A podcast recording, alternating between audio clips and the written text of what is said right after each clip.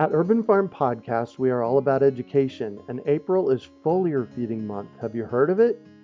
It is a super simple application of spraying liquid organic fertilizer on your trees and garden plants. The leaves, branches, and trunks are incredible at absorbing nutrients.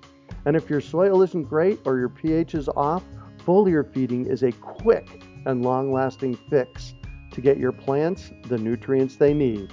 Want to learn more? Join us for our free online webinar on how to apply this amazing process to your gardens and fruit trees. Visit urbanfarm.org to sign up. That's urbanfarm.org. Greetings, urban farmers, gardeners, and healthy food visionaries. Greg Peterson here, and welcome to another bonus episode of the Urban Farm Podcast, where we bring you conversations with experts in fields relating to urban farming and dive a little deeper into some of the important issues of our times. Growing plants that thrive in your yard is a lot easier than you think. It starts with saving your own seeds and letting them remember what they already learned. Just text seeds to 33444 or visit iwanttosaveseeds.com and you'll receive our free webinar about why seeds matter, why saving them is easy, and how you can save your own.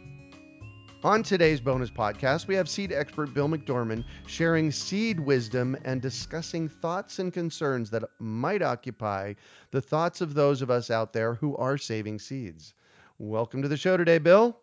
Hello, everyone. I am so excited to be here. You know, I just have to do a shout out to you and Belle. We and Toby, our dear departed friend Toby, in it's got to have been 2009. I think it was before you even started seed school. The four of us and a couple other people got together in Prescott, Arizona, and we looked to see how, you know, how do we go about getting content online so that, you know, people can learn in this new online environment. And it took us a few years and I went to seed school in 2011, but we've done it. And I absolutely love, first of all, that we have Seed School Online available, seedschoolonline.com for anybody that's interested in actually checking out the Seed School itself. But you also do in-person events, and yeah, so I'm ju- I'm just excited that we get to continue to work together every month. So thank you, Bill. I was thinking about that the other day, and I miss Toby Hemenway also. Yeah. That was a great event that we had, and it just shows that if you have a dream, even if the technology isn't quite ready or you're not quite ready, things can come, uh, you know, true for you if you just hold on to it. So I want to thank you for that, the persistence it took. Oh yeah.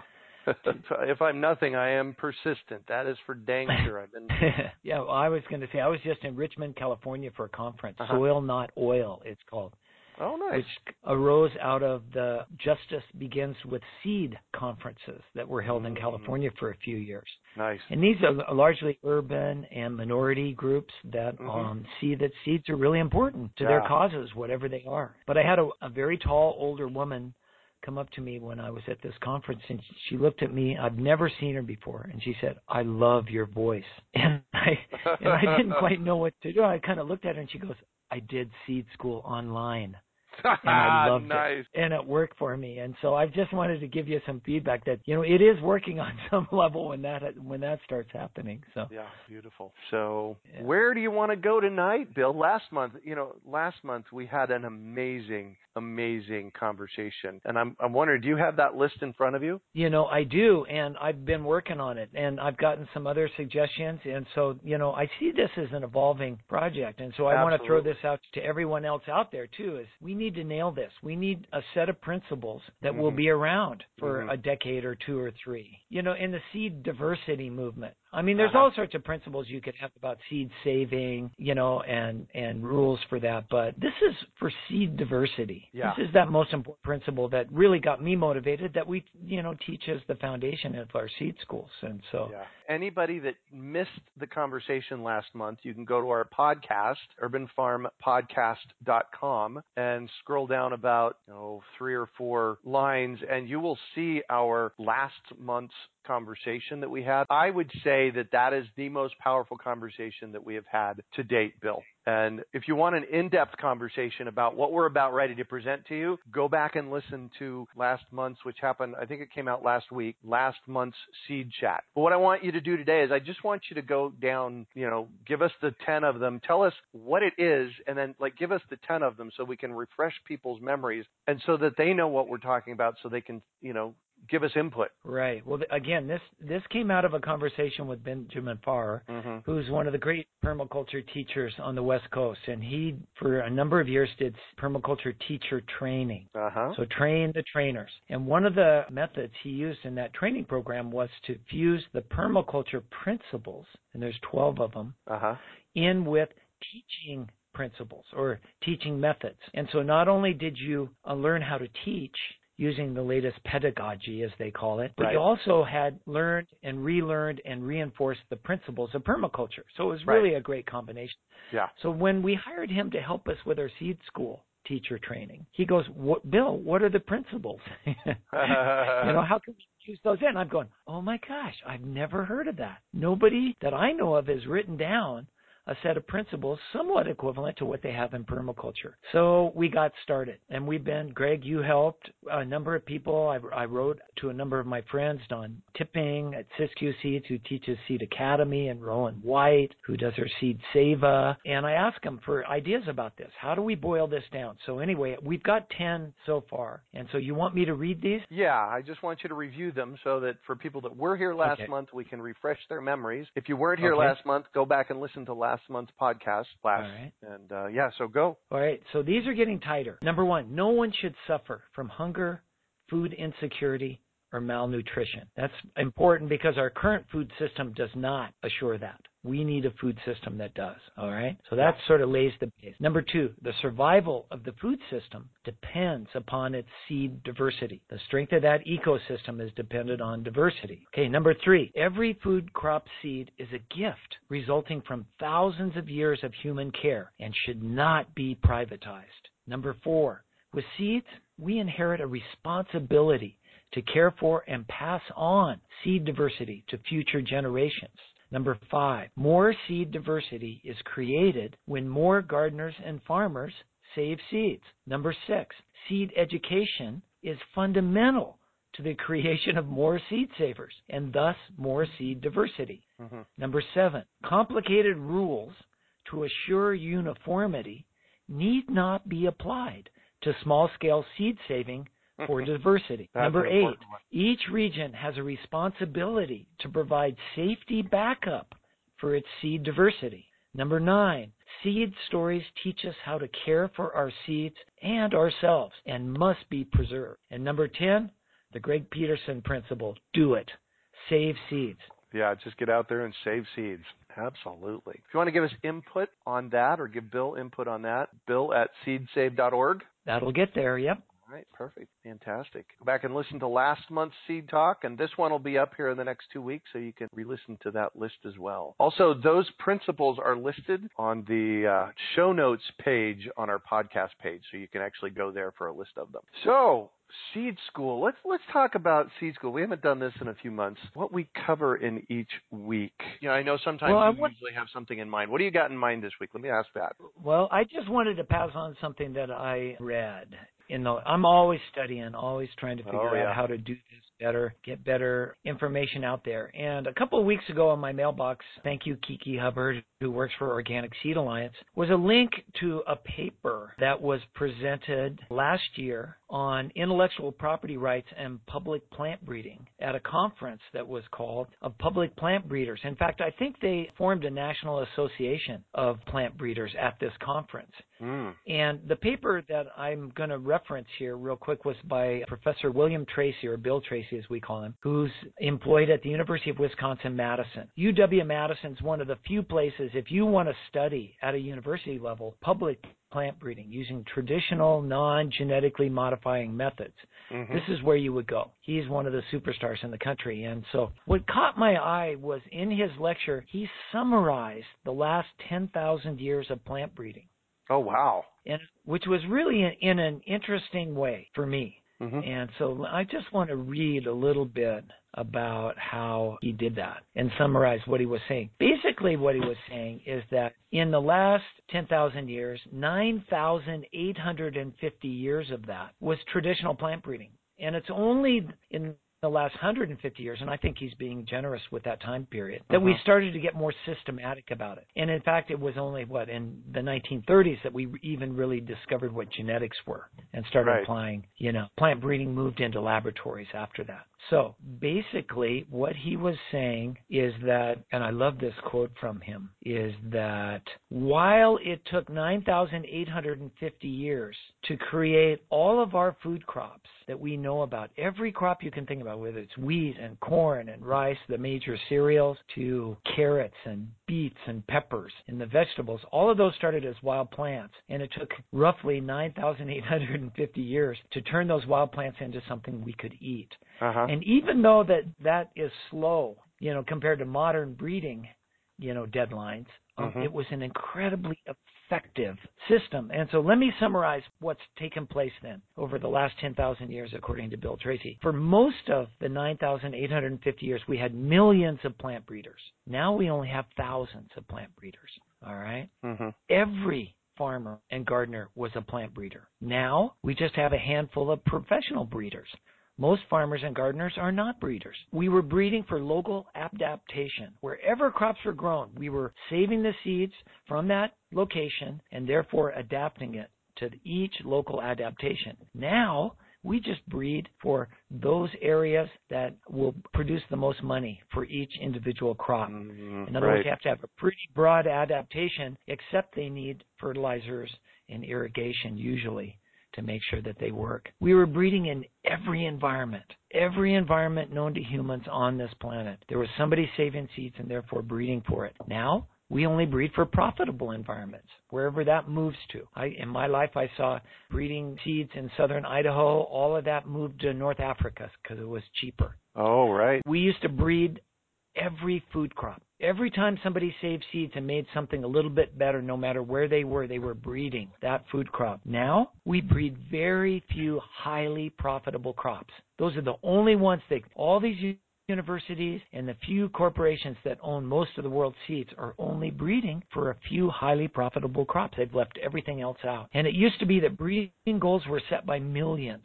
Everybody was involved. Everybody that grew anything was involved. And now the goals are set by very few people in corporate boardrooms and in laboratories around the world. And as Dr. Gary Nabhan says, you know, breeding's going to go on. Our real decision that we have to make is that are we going to allow it to continue to happen by very few people and very large corporations? Mhm. Or are we going to take that back and start breeding for every local adaptation, you know, local adaptation in every environment for every food crop that we want? I mean, Right. that's our opportunity here. And that's why we teach people how to save seeds. So I just thought that was a real interesting way of summarizing what I've been trying to teach all these years, you know. Yeah. It's great to see someone else say it so succinctly. Right. Nice. And and so, did you have some further thoughts about that? Because you pretty much just shared what he had. Well, I think that it's insane. If you if you you know if you want my uh, most poignant language, it's Mhm. insane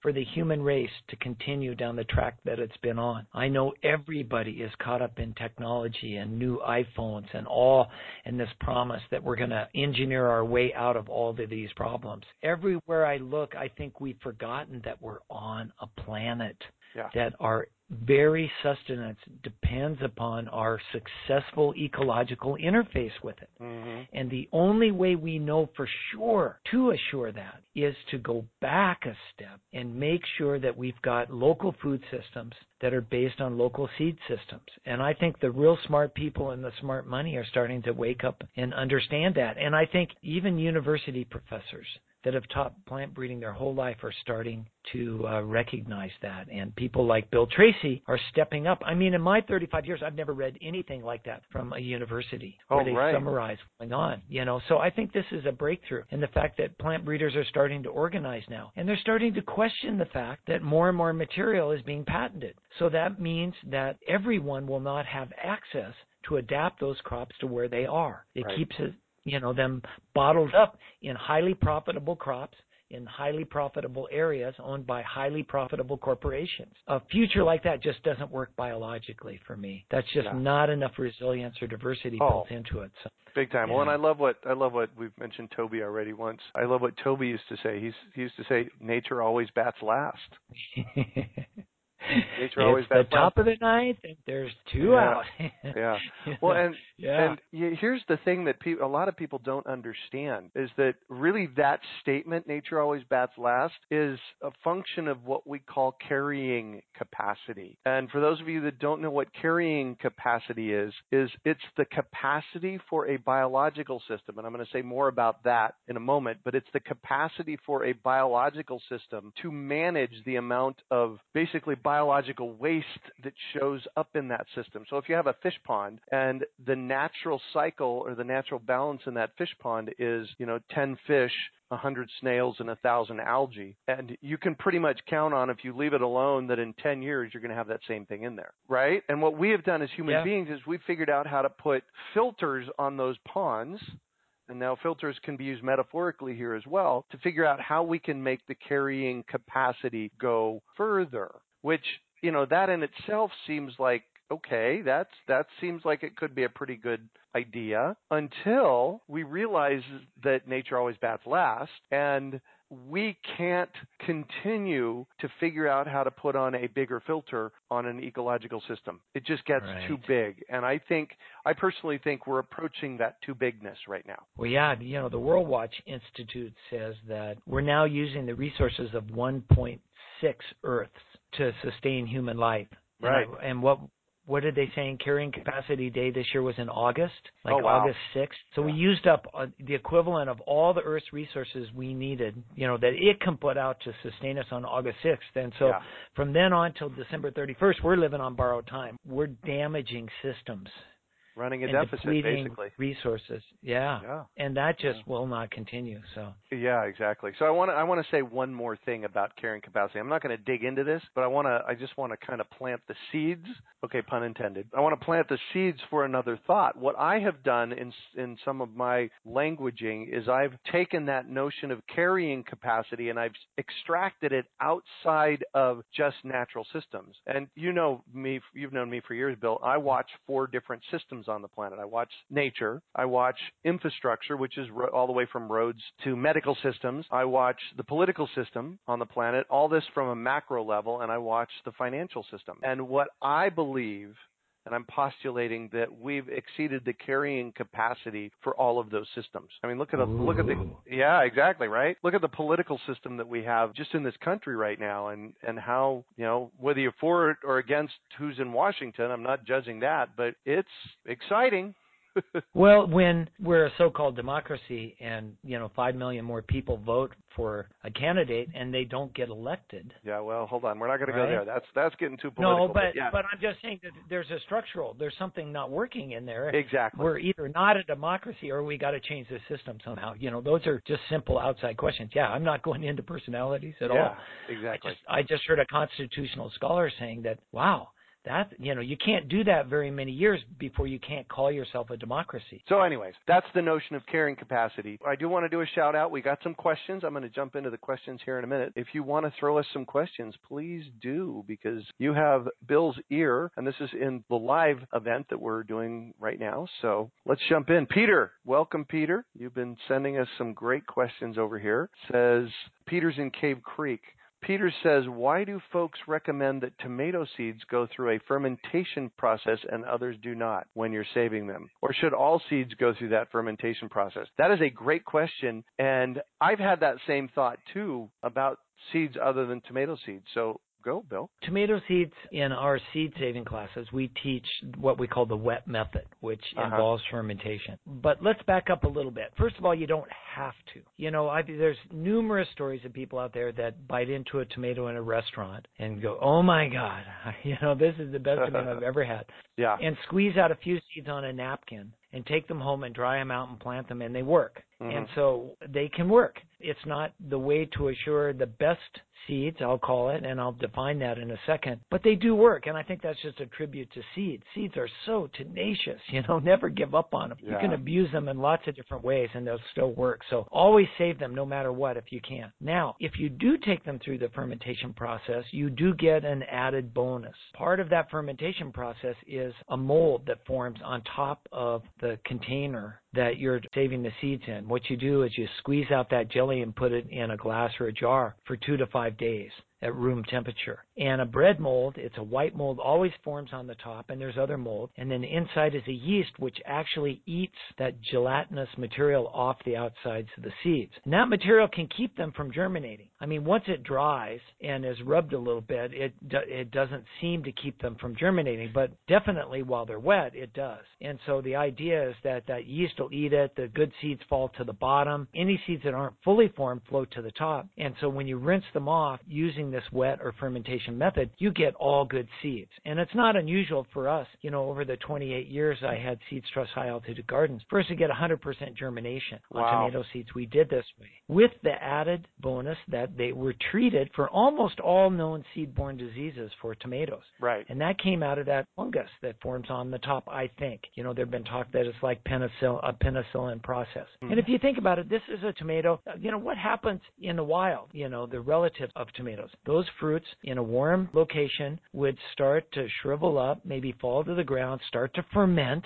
right? So the seeds went through the same process anyway. Those yeasts and, and molds are part and parcel of the process. Those seeds would be released, they'd hit the ground, and then they germinate. So in some ways, this fermentation process is probably closer to mimicking what nature did anyway. Now, I was at one of the largest watermelon seed sellers in the United States at Hollar Really? and Company in Rocky. Rocky Ford, Colorado, and Wow. I asked them that question because they were using the fermentation method on their watermelon seeds, which you can do. Usually it's used on tomatoes, sometimes on peppers, but more often on squash and watermelons Mhm. watermelons especially because there's so much juice with them anyway. And so I asked Bruce, that the lead breeder there, why they were using the fermentation method. And he said, you know, Bill, for us on a large scale, it costs the same, you know, and we gotten it so that we can just take seeds out of a watermelon and dry them out and clean them and they work just as well as the other one. So there's no advantage there. The reason we use the fermentation method is because of that disease resistance. And that's a big problem in watermelon. And so I'll just leave you with that. That's probably the best answer that I've heard. Got it. Cool. So you talk about patented seeds or patents on seeds. Are there limitations or restrictions on seeds you can collect and store and reuse? That's a great question. Well, there are, there are. Well, then the then the other Um, question is who who enforces them as well. Guess what?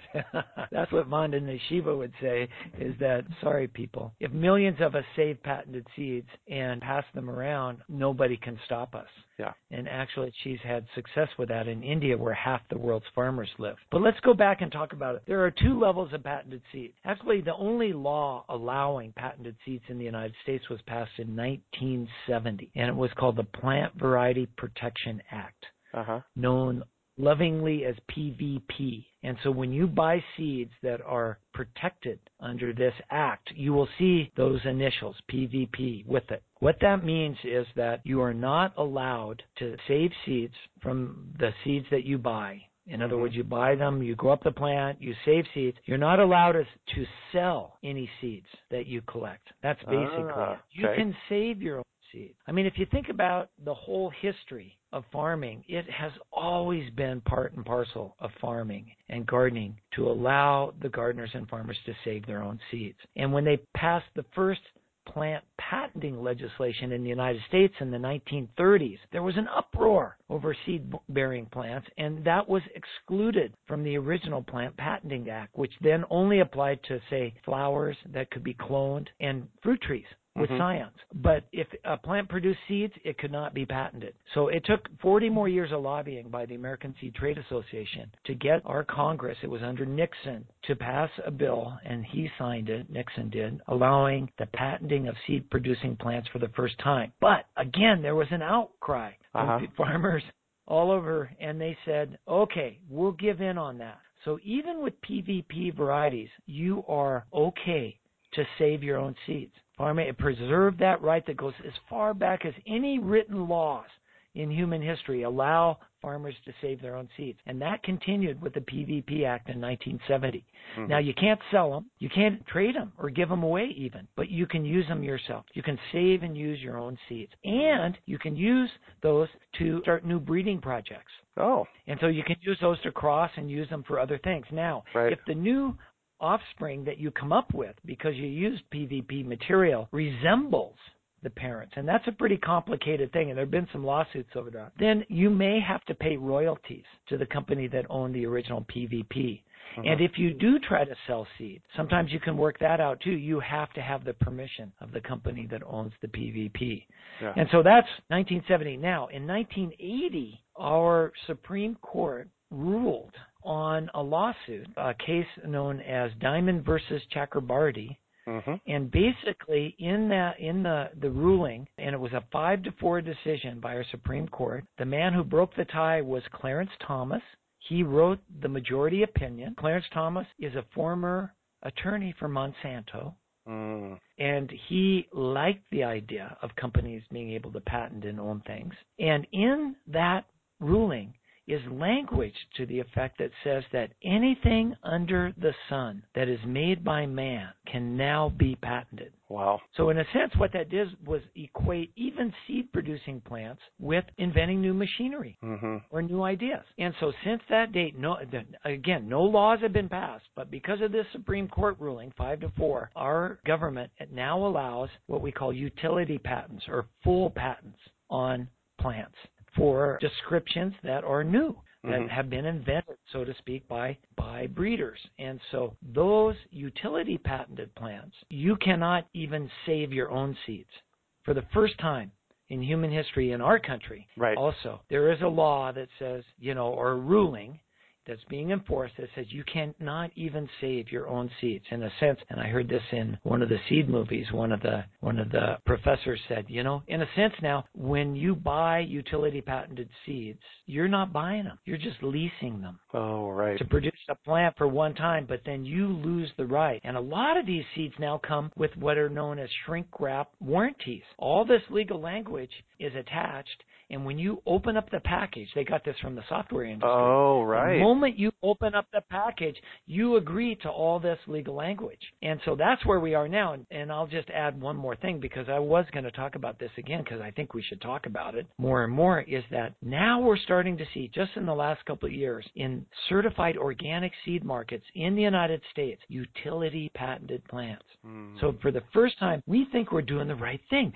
We're growing organically. We're learning how to take care of own seeds. And lo and behold, there are utility patented plants in our seed catalogs, the popular ones that we're buying our certified organic seeds from. And this to me is shocking, it's alarming, and it shouldn't be allowed. And the only way that we can stop this is that everybody, and this will be my shout out, if you only remember one thing from tonight and you're listening, whenever you purchase seeds, and if you know me, you know I'm not into purchasing seeds. I'm more into seed exchanges and libraries and trading, right? Because I think you can Yeah. get better stuff now. Yeah. But if you purchase seeds and bring in new diversity, and that's good, you need to ask where those seeds were grown and by whom. Mhm. And by asking those questions, you'll find out one if it's utility patented or not, and you will be shocked at where your even your certified organic seeds are being grown because many of them now are under contract from China. They're owned by European chemical companies. There's this whole smoke and mirrors thing going on that undermines our ability to be uh, sustainable and resilient. And I'm hoping that by asking, we'll wake up and start to, you know, put our local seeds underneath our Yeah. beautiful new local food movement. So. Yeah. Well, and you, I've heard you say many times that we can't have local food without local. Seeds. Exactly. exactly. you got well, it doesn't make sense. It just doesn't make sense. Yeah. In the end. And in a time when manufacturers and people all over the planet see a shortening of global supply lines. Mhm. You know, everything's being kind of questioned and with Brexit and, and trade um, barriers going down and potential conflicts in the Ukraine and, and Korea and all this stuff. Do you want your seeds that you have to have this week to make sure that your crops are on time so that your small organic farm can make it? Do you want those seeds coming from China or even Right. from Europe, Eastern Europe? And how do you know they're certified organic? We just found out that 80% of the grain that's being used in our organic chicken feed market is Mhm. not organic. Came from Eastern Europe and it's been a big fraud. You can read about that in the Washington Post. So there's all sorts of questions about that. It's time to bring all this stuff home and, and know where it comes from. That's the first stage. Yeah. And then secondly, make sure that it comes from your local region. And when you do that, you're just helping everybody. You're right. circulating those dollars within your local economy also. You know, I want to do a shout out for an event that we're doing this weekend. It's called the Great American Seed Up. So if you're in the Phoenix metropolitan area, greatamericanseedup.org. Go check it out. Basically, what we do is we buy a thousand pounds of 70 different varieties of seeds, and we we open this room up to a seed bazaar. People can come in and scoop up for you know a fraction of what you would pay in packets seeds and of 70 different 70 or more different varieties and that came out of a conversation that you and I were and Belle were having about I don't know 4 or 5 years ago where we started talking about what if what if we had 10,000 people in Phoenix, in the Phoenix metropolitan area, what if they had their own seed banks in their freezers? And that really goes to, you know, invigorating the local seed economy. What are your thoughts on that? Oh, yeah. When I saw the devastation in the Florida Keys, Mm, and then mm-hmm. even south in some of those islands, and the machetes were out, and people were hungry, and they were mm-hmm. looting. Mm-hmm. I only had one question, Greg, and you'll you'll relate to this. Where's the food forest? Right. You know, I mean, we're talking tropics here. They could right. have every neighborhood could have had a food forest. You just go down there and eat all you want, right? Yeah. And where are the gardens? Where are all the seeds? If they had vibrant seed libraries and seed exchanges there, everybody just pulled their seeds out. You can grow greens to eat in 10 days. Yeah. After something like that, there's no reason for people to get out machetes. You want to get out your hole, you know, yeah. and start plant, yeah. right? And so that goes to Phoenix, wouldn't it? I would just feel safer in Arizona if you know a city with three million people had more people to garden and more people that had their own seeds, right? So that we never get. I mean, we've got haboobs, you know, and landstorms and category three and four tornadoes now. You know, we're not immune to some kind of a disruption, and it may never happen. You know, but I'm a Boy Scout. I was an Eagle Scout. you know, what's the motto? Be, Be prepared. prepared.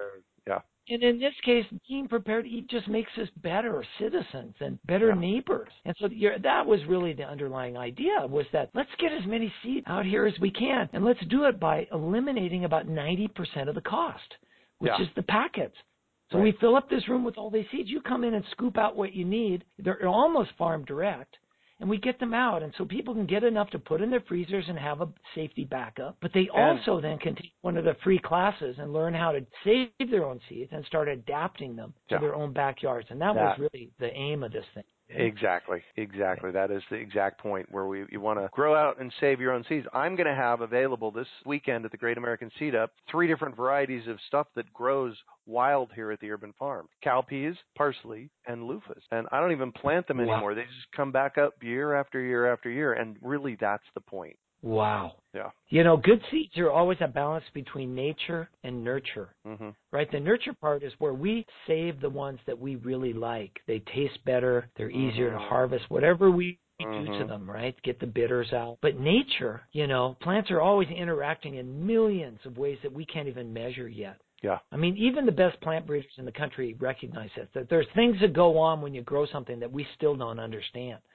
and so that nature part, when they grow up, like you just said, in your yard and reseed themselves, you know, over and over and over again, those are different than parsley than I would grow in Idaho or somewhere else. Right. And so for to take those to a seed event in Phoenix is invaluable right. because every parsley seed that everybody else is probably planting came from thousands of miles away. It was right. grown by somebody else under yeah. a different set of conditions. So that's why I'm so big on local. And again, we don't have enough. We can't buy thousands of pounds of seeds yet that have all been grown in Phoenix for Phoenix.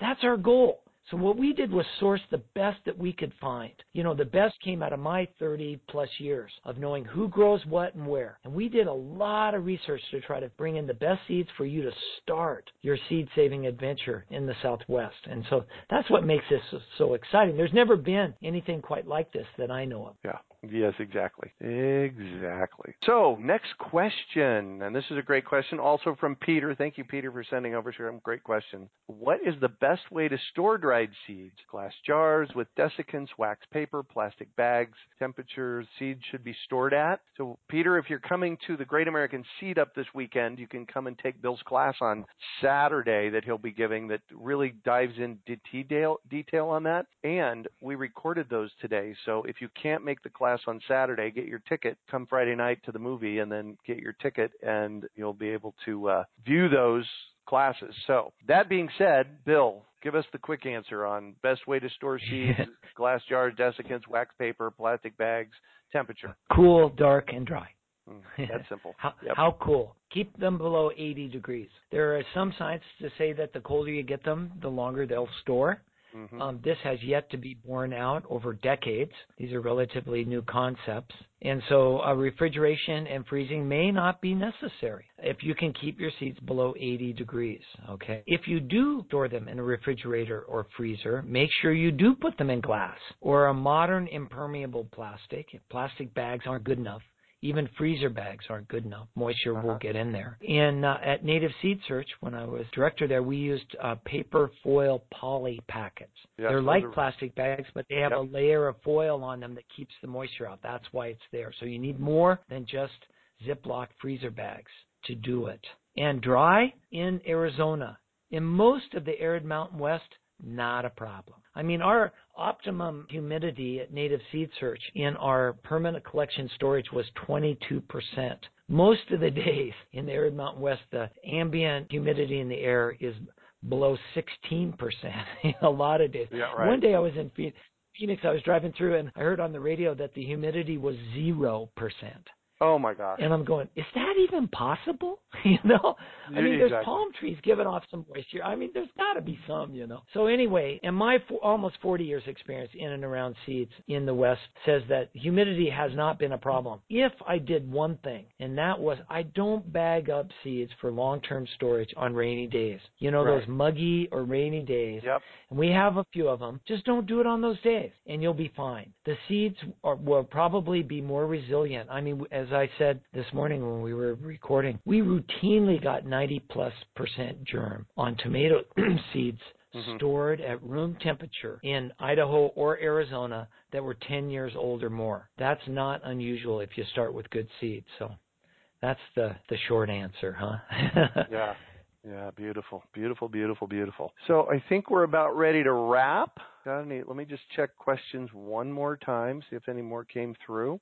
Oh, somebody says when is the seed bazaar? So go to greatamericanseedup.org. It is in Phoenix, Central Phoenix, this Friday evening, the 22nd of September, and Saturday, the 23rd of September. That's 2017. If somebody's li- listening way out in the future. The other thing we're doing is if you're not in the Phoenix metropolitan area, our team is putting together a, I hate to call it a franchise, but you'll be able to get the supplies that you need and the seeds that you need and the instruction that you need to do your own Great American Seed Up wherever you're at. So, you know, look in 2018 for the possibility of doing your own Great American Seed Up, which could be great fun. That's a scary idea, isn't it? That there would Uh, be ten, tens of thousands of pounds of seed Mhm. being distributed with free seed saving classes in cities all over the United States.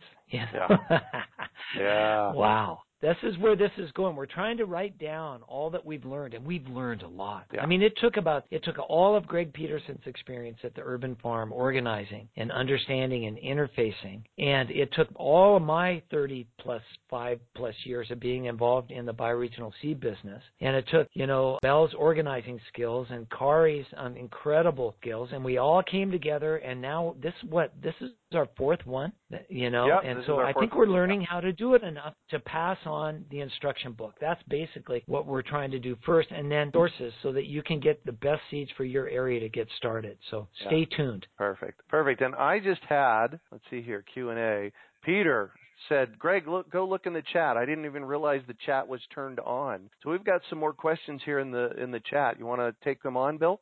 Oh yeah, oh yeah. No, I'm here. Cool. This is good. So so here's the thing. Let's let's make them short answers, not long answers. I know you love to Okay. answer these questions. Rachel says, "When saving seeds, when do you have to control for cross pollination?" Well, what we teach in seed school is that you don't.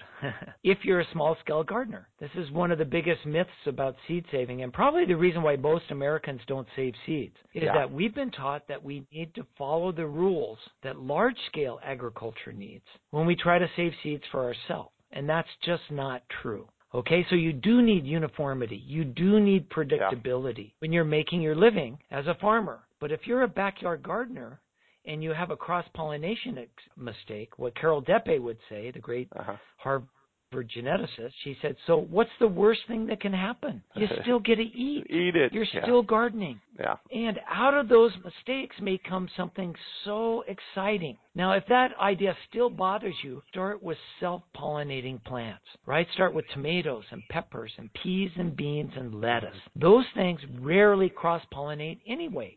Structurally, they're designed not to do that. So there's an easy way in for everybody to start saving their own seeds in their own backyard. And we shouldn't get caught up in cross pollination problems until you've done this a little bit. And then you'll naturally start to ask more questions. And if if you want some instruction, my little booklet called Basic Seed Saving will take you right through that. Start with the easiest and move on to the more complicated. And you can get that now on Kindle. It's called Basic Seed Saving. Saving by Bill McDorman. Yay. So let's see here. Barbara, I'm not quite clear what you're meaning. Where would I find temperature limits for fruit setting on vegetables? Yeah, I'm not I'm not quite clear what that's about. If you want to kind of Well, clarify I, that. I don't know where she's from. That would help. But if you're in the Southwest, what that would mean is that tomatoes rarely set fruit above 90 degrees, at least a lot of varieties. hmm you know they're a, a, an understory plant from the jungle and it just didn't get super hot so Right. what happens is the pollen desiccates and it's just no good. So you know phoenix gardeners are probably all familiar with this. You you try to plant early girl and for a while in the summer you just don't get any fruits. And so there are i'm trying to think if there's a place where these are written down. Peppers are the same way. It gets too hot they don't set fruit. Peppers Yeah. if it gets too cold below 40 degrees don't set fruit either hmm and so, great question. If you'll email me, bill at seedsave.org, tell me where you you are trying to garden and tell me what crops you're specifically interested in, and I'll try to get you an answer. Perfect. Moonrose says, "How can I find an internship opportunity at a seed farm or organization?" Ooh, good questions.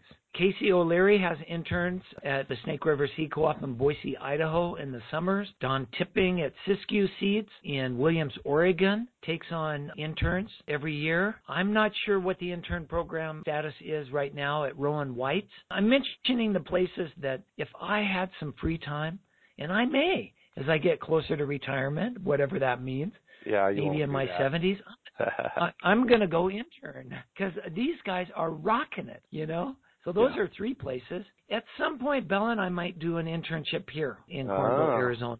We've done that in the past. We might be working back into that on some scale. So those are three places for seeds. Again, if you want to email me and tell me where you are and what you're thinking, I might be able to pass on your name to someone. Moonrose, also, if you're in the Phoenix area, we could use an internship on the Great American Seed Up. I'm just throwing that out there. That would be a, a great fun thing to take to its next level. Oh, right. And you, we do take volunteers. So Yeah, exactly. We do take volunteers. Moonrose also says, What are the challenges? And then we're going to wrap it up here. What are the challenges with dehybridizing seed? Mm, good question. No challenge, except for being around for a few years. Saving seeds from hybrids is just as easy as it's saving from anything else. In the F2 generation, we call it, the first year after you save seeds from an F1 hybrid, if you can plant a lot of plants, you know, a hundred or more, as many as you can. This might be where you could get your neighbors to help you. What you want to do is spread out those genetics as much as possible, and then look through and find the ones you like.